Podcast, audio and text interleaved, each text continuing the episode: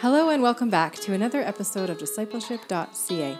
My name is Teresa, and with me today I have... Steve. Thanks for joining us, guys, as we have another discussion with the hope, prayer, and goal of encouraging you in your daily walk of faith and journey towards Christ-likeness, as we explore Scripture, faith, and the Christian life, as well as talk about what Jesus is teaching us on our journeys of faith. Today we are in the Psalms, Psalm 27. It's a Psalm of David. Steve, would you read this for us? Yeah. Psalm 27, the Lord is my light and my salvation. The Lord is my light and my salvation. Whom shall I fear? The Lord is the stronghold of my life. Whom shall I be afraid? When evildoers assail me to eat up my flesh, my adversaries and my foes, it is they who stumble and fall. Though an army encamp against me, my heart shall not fear. Though war rises against me, yet I will be confident. One thing I have asked of the Lord that I will seek after, that I may dwell in the house of the Lord all the days of my life, to gaze upon the beauty of the Lord and to inquire in his temple. For he will hide me in his shelter in the day of trouble. He will conceal me under the cover of his tent. He will lift me high upon a rock. And now my head shall be lifted up above my enemies all around me, and I will offer in his tent sacrifices with shouts of joy. I will sing and make the melody to the Lord. Hear, O Lord, when I cry aloud, to be gracious to me and answer me. You have said, seek my face. My heart says to you, your face, Lord, I do seek. Hide not your face from me. Turn not your servant away in anger, O you who would have been my help, Cast me not off, forsake me not, O God of my salvation. For my father and my mother have forsaken me, but the Lord will take me in. Teach me your ways, O Lord, and lead me on a level path because of my enemies. Give me not up to the will of my adversaries, for false witnesses have arisen against me, and they breathe out violence. I believe that I shall look upon the goodness of the Lord in the land of the living. Wait for the Lord, be strong, and let your heart take courage. Wait for the Lord. Yes, thank you. What a good ending. I love that, wait for the Lord. But how he starts, verse 1, I love the confidence, right? The Lord is my light and my salvation. Whom shall I fear? Yeah. The Lord is the stronghold of my life. Of whom shall I be afraid? His confidence is just rock solid. He has no fear. He knows his strength is in the Lord, so he does not need to be afraid. And I love this for us today because that's our strength is in the Lord. Our strength is found in Jesus. And we know that we do not need to be afraid. Mm-hmm. I just love David. Actually, the more I study the Psalms, the more I have I don't know if an appreciation for him would be the right word, but I just really look at his life, and he's just so real. Yeah, and I love that. You know, screaming out, even though there's an enemy camping out against me, looking to take my life. It's like he's not talking about a theoretical maybe. Right, not just a feeling something that is... They're literally armies out to destroy him. Exactly. He literally could have been fearing for his life, but he chose not to because his confidence was in the Lord when trouble arose. Mm-hmm.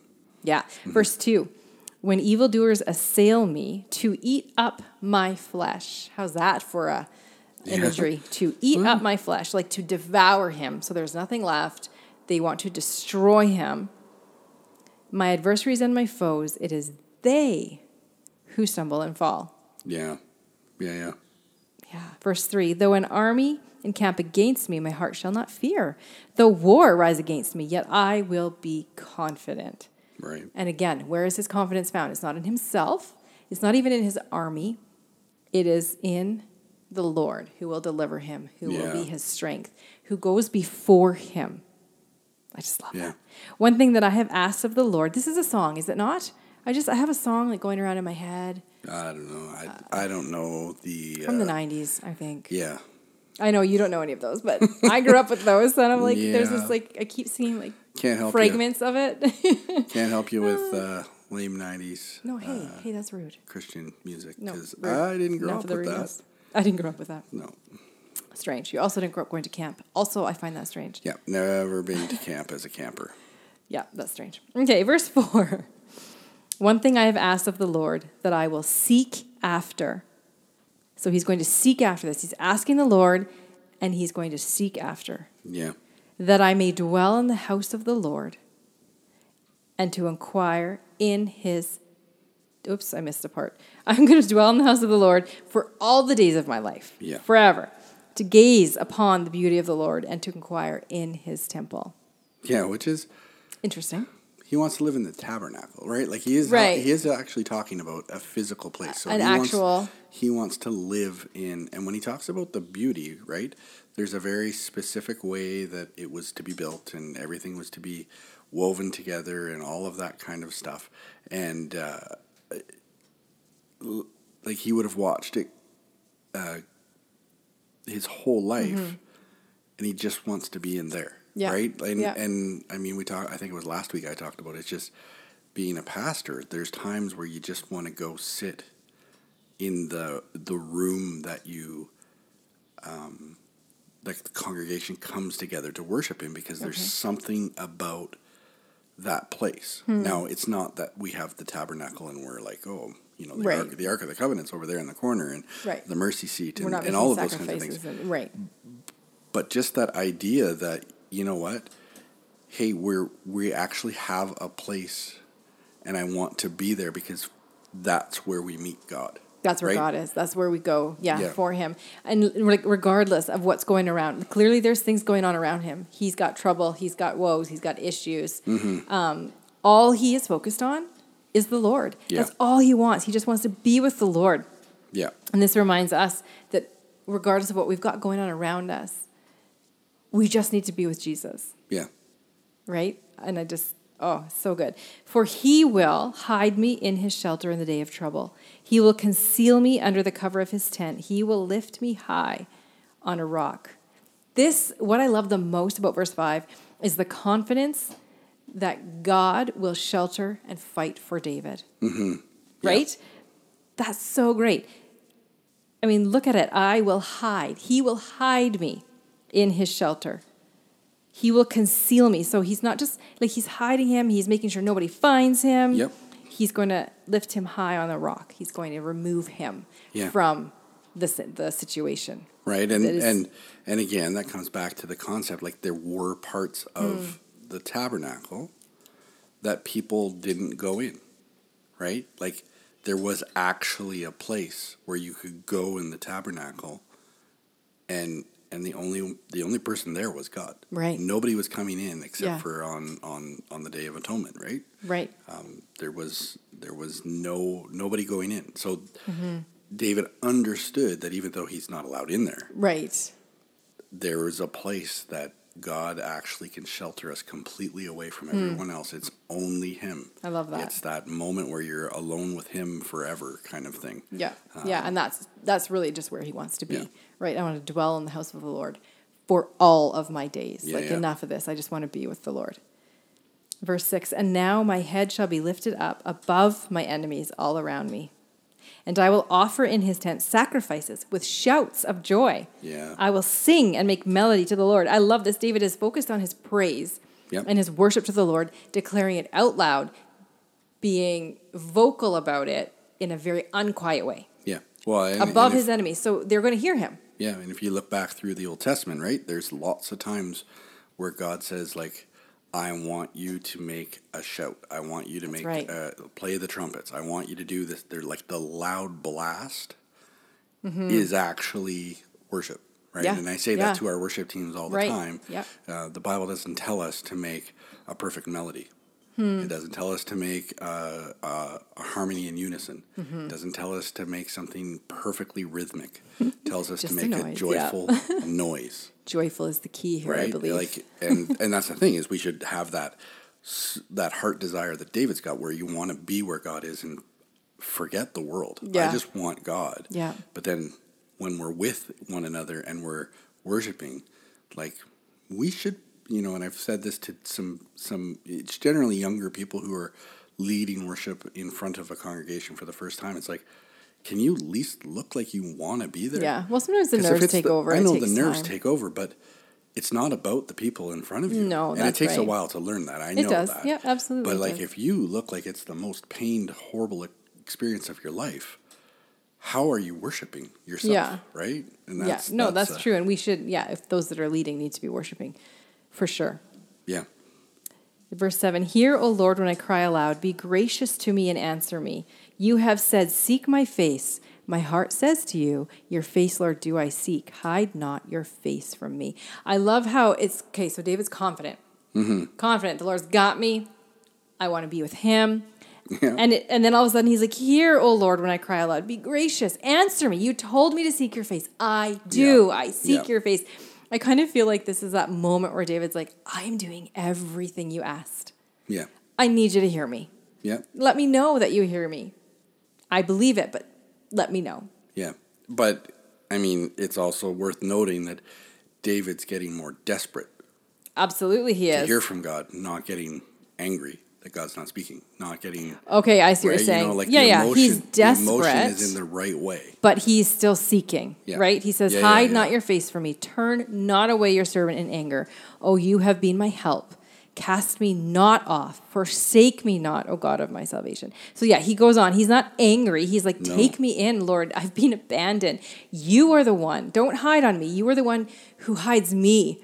You are the one who helps me. Don't forget me. Don't forsake me because you are my salvation. Without you, I am nothing. Without you, I'm not protected. Without you, I'm not strong. I find all of those in you. So he's just saying, Lord, take me in. Protect, shelter me, teach me, lead me. Like for verse 11, teach me your way, O Lord. Lead me on a level path because of my enemies. So we know there's this turmoil of the enemy is still around and he's needing rescuing from that. And that's right. Thank you. I like what you said where he's not angry because oftentimes we do get angry with the Lord when we're not seeing the result we want or we're not hearing from him in the way that we want. Yeah. Whereas we do not see that here with David. David is just saying, teach me. Don't hide from me. You are my salvation. You are the one that I need.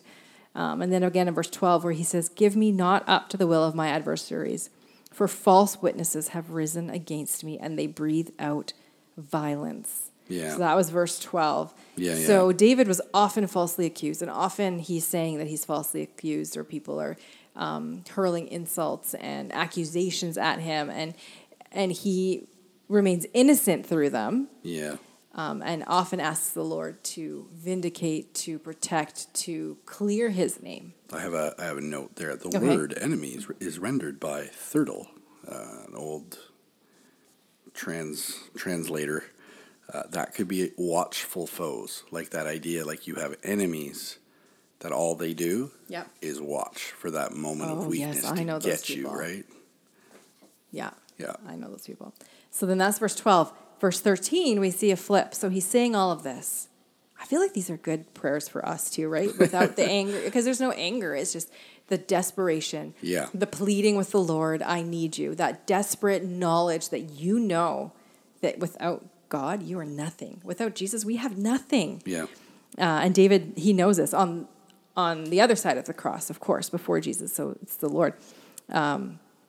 We have Jesus. And we know that he mediates, and he is just so. I kind of wonder when we get to heaven if some of those Old Testament people are going to be like, "Okay, God, I'm just curious why."